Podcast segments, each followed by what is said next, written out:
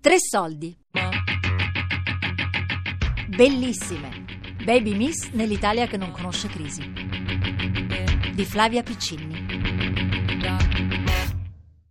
Mia madre diceva che ogni, ogni giornata, che la vita era una giornata e che ogni giornata doveva avere la giostra.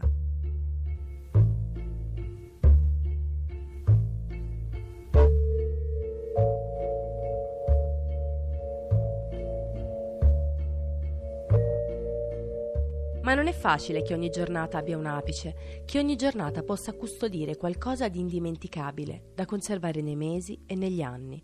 Non tutte le giornate per le mamme di queste baby miss e modelle rappresentano una gioia. Ci sono i casting che vanno male, le selezioni per i cataloghi che sono una lunga sequenza di provini, le pubblicità che saltano all'ultimo momento.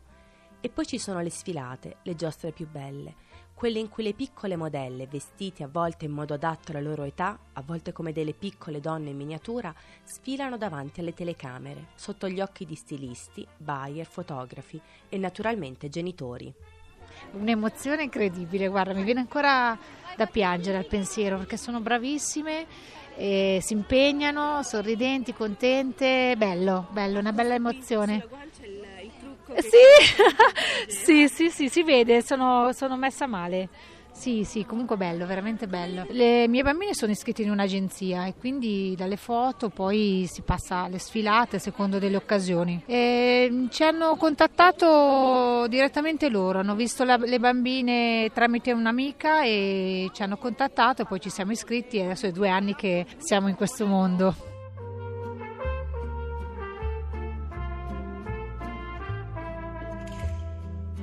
Ma avere una miss in famiglia può cambiare le carte in tavola.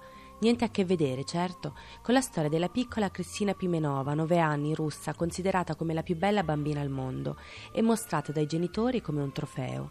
La piccola ha già 5 anni di carriera alle spalle, oltre 2 milioni sono i fan che la seguono su Facebook, 315.000 quelli su Instagram. E Vogue, Roberto Cavalli, Dolce Gabbana, Giorgio Armani e Benetton sono solo alcuni dei brand che hanno reclutato il suo viso angelico, grandi occhioni azzurri e lunghi capelli castani come testimonial delle loro creazioni.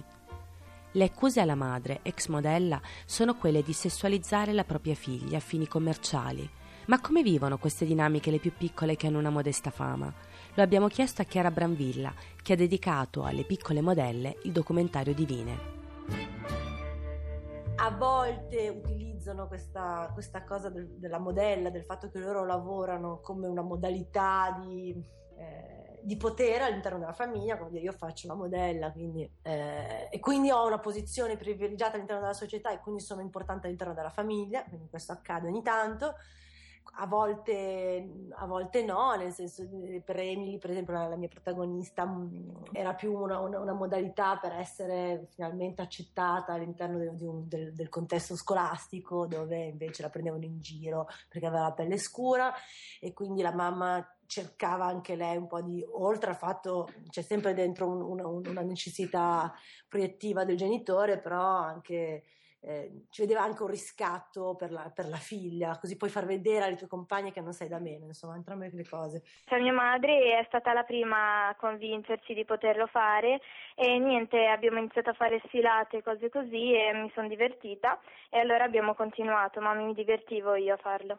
Ma guardandosi indietro, cosa vedono queste piccole modelle? Valentina Goglino, ultimogenito della famiglia Goglino, celebre perché i suoi piccoli membri sono stati protagonisti per quasi dieci anni del mondo della moda e della pubblicità, ricorda così il suo passato.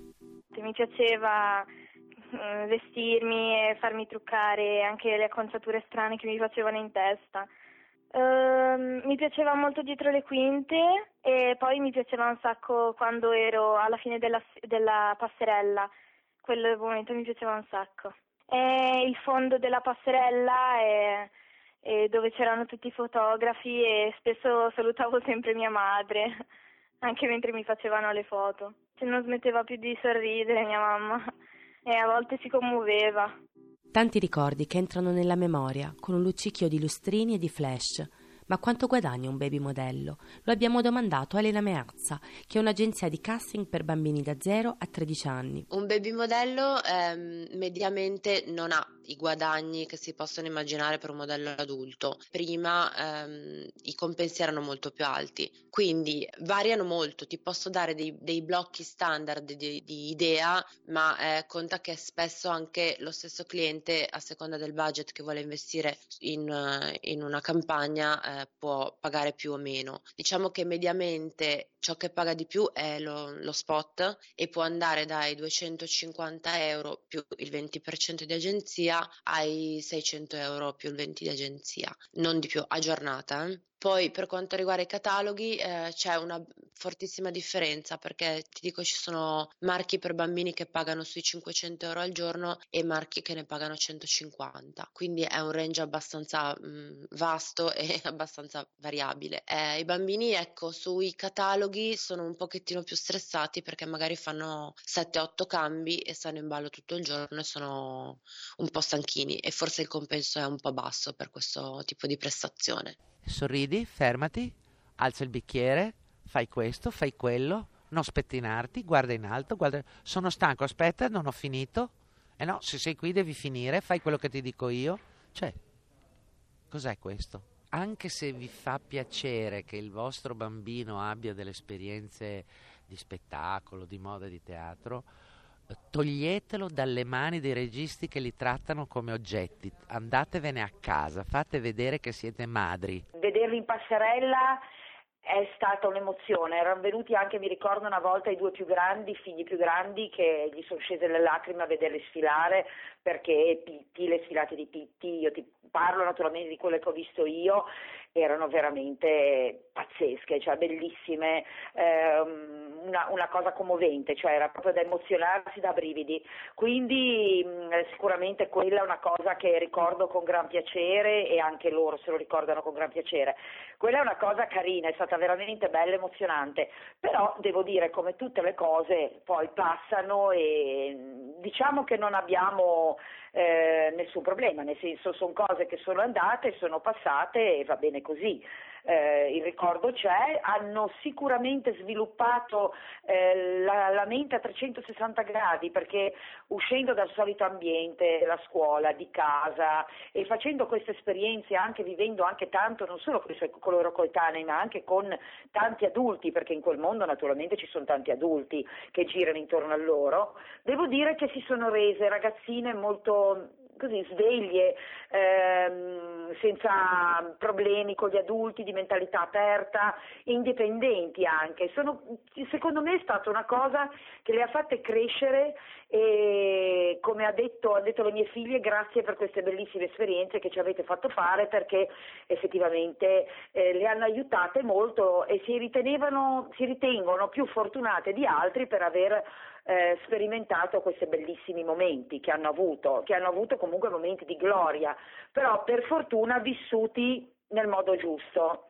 quindi senza traumi sono assolutamente tranquille e vivono serene, ecco.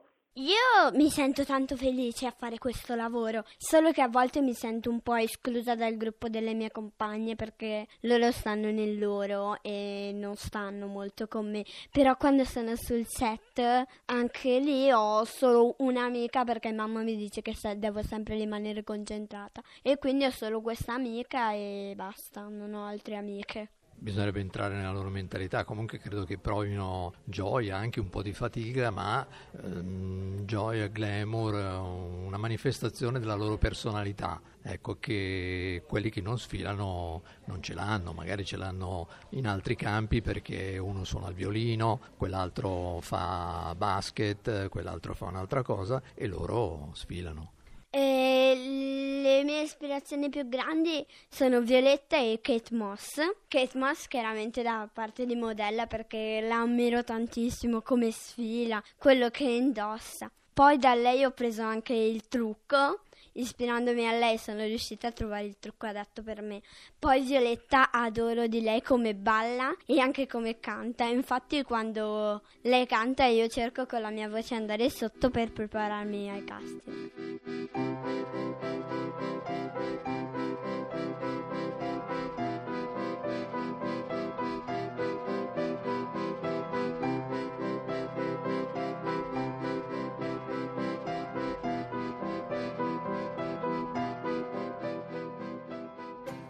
Qualcuno lascia perché hanno sicuramente molti più impegni sia a livello scolastico sia a livello magari sportivo, quindi naturalmente partecipare ai casting, spostarsi, insomma diventa un, po' troppo impegnativo. Qualcuno invece decide di proseguire, io ho la sorella di un bambino che è iscritto in agenzia che ci ha chiesto consigli per andare in un'agenzia che avesse insomma che si curasse anche di, di ragazzini un po' più grandi, l'abbiamo indirizzata, qualcuno è dotato secondo noi e quindi può tranquillamente proseguire, però a quel punto fanno più eh, una scelta che diventa quasi una professione, quindi si indirizzano verso questo tipo di lavoro, però è raro, abbastanza raro. Secondo me il, ti potrei dire il 90% dei bambini poi lascia. Finita l'età, finita la taglia, basta così. Il bambino ogni volta che eh, diciamo termina il suo percorso dopo aver vissuto eh, un'esperienza come la passerella, uno studio fotografico, si è visto su un catalogo e poi diciamo termina questo periodo o è molto mh, mm, maturo ed è stato molto ben gestito dal genitore oppure soffre di probabilmente mm, si fa delle domande, si dice, si chiede ma non sono più bello, non sono più bravo, eh, però forse raggiunti i 14-15 anni diventa un po' ehm, un valore che interessa meno, non lo so, se non, se non, vogliono fare quel percorso non lo fanno e basta, scelgono altro e sostituiscono questa cosa con qualcos'altro. Devono essere dei bambini molto equilibrati. Mm, penso che ad esempio mm, ho in mente alcuni casi, alcune bambine che magari poi a un certo punto vengono scelte meno eh, o chiamate meno per i lavori, mettano in dubbio la propria, comincino a calare un po' di autostima, ecco. Eh, però eh, è, è, un rischio, noi lo diciamo sempre, ma è un rischio ovviamente, è un po' come gli attori che a un certo punto non lavorano più e cadono in depressione, è un, è un percorso, insomma, poi ciascuno sceglie. Io da grande diciamo che ho gli stessi desideri che ho adesso, modella e danza e se ci riesco canto. Allora voglio fare sempre la modella e voglio fare anche l'estetista perché a me piace fare le unghie. No, le ho fatte perché ora non vogliono, perché non vogliono perché se, se ci vanno le foto è brutto, poi se tipo lo smalto è elevato è brutto. La pasticcera, mi piacciono la glace e i muffin farli. La dottoressa delle persone, perché fin da piccola ho sempre giocato con i giochi da dottore e curavo per finta tutti i miei parenti e la mia famiglia.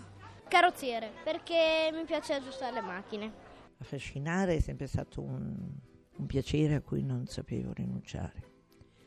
E invece ho accettato. Non ho mai pensato di fare quelle che non si arresero. Bisogna andare col tempo. E credo eh, che dentro il tempo c'è anche questa piccola seccatura o dispiacere di non essere più così corteggiata. Ma io ho saputo fare questo perché eh, ricordo esattamente quando prima ancora eh, i bar, i bar adesso non è che ero, però insomma ero una ragazza vistosa, ecco. Sono stata Miss Perla dell'Adriatico, dunque Miss Profumi insomma, vistosa. Ho ricordato esattamente, ero molto abituata ad essere um, adulata dai bar. Beh dai bar così nella strada adesso dico i bar per dire. E comunque eh, quando ricordo cadde la tensione dai bar. Pensai non sono più bella non sono più no non sono più bella non sono più così eh, coinvolgente così ecco però anche lì ho pensato vado avanti, vado, forse sta venendo fuori l'anima in faccia, c'è un'altra bellezza.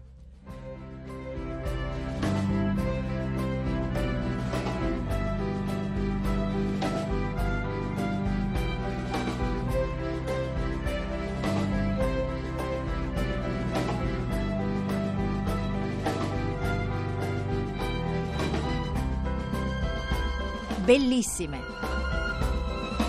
Baby Miss nell'Italia che non conosce crisi di Flavia Piccini. A cura di Fabiana Carobolante, Daria Corrias, Elisabetta Parisi e Lorenzo Pavolini.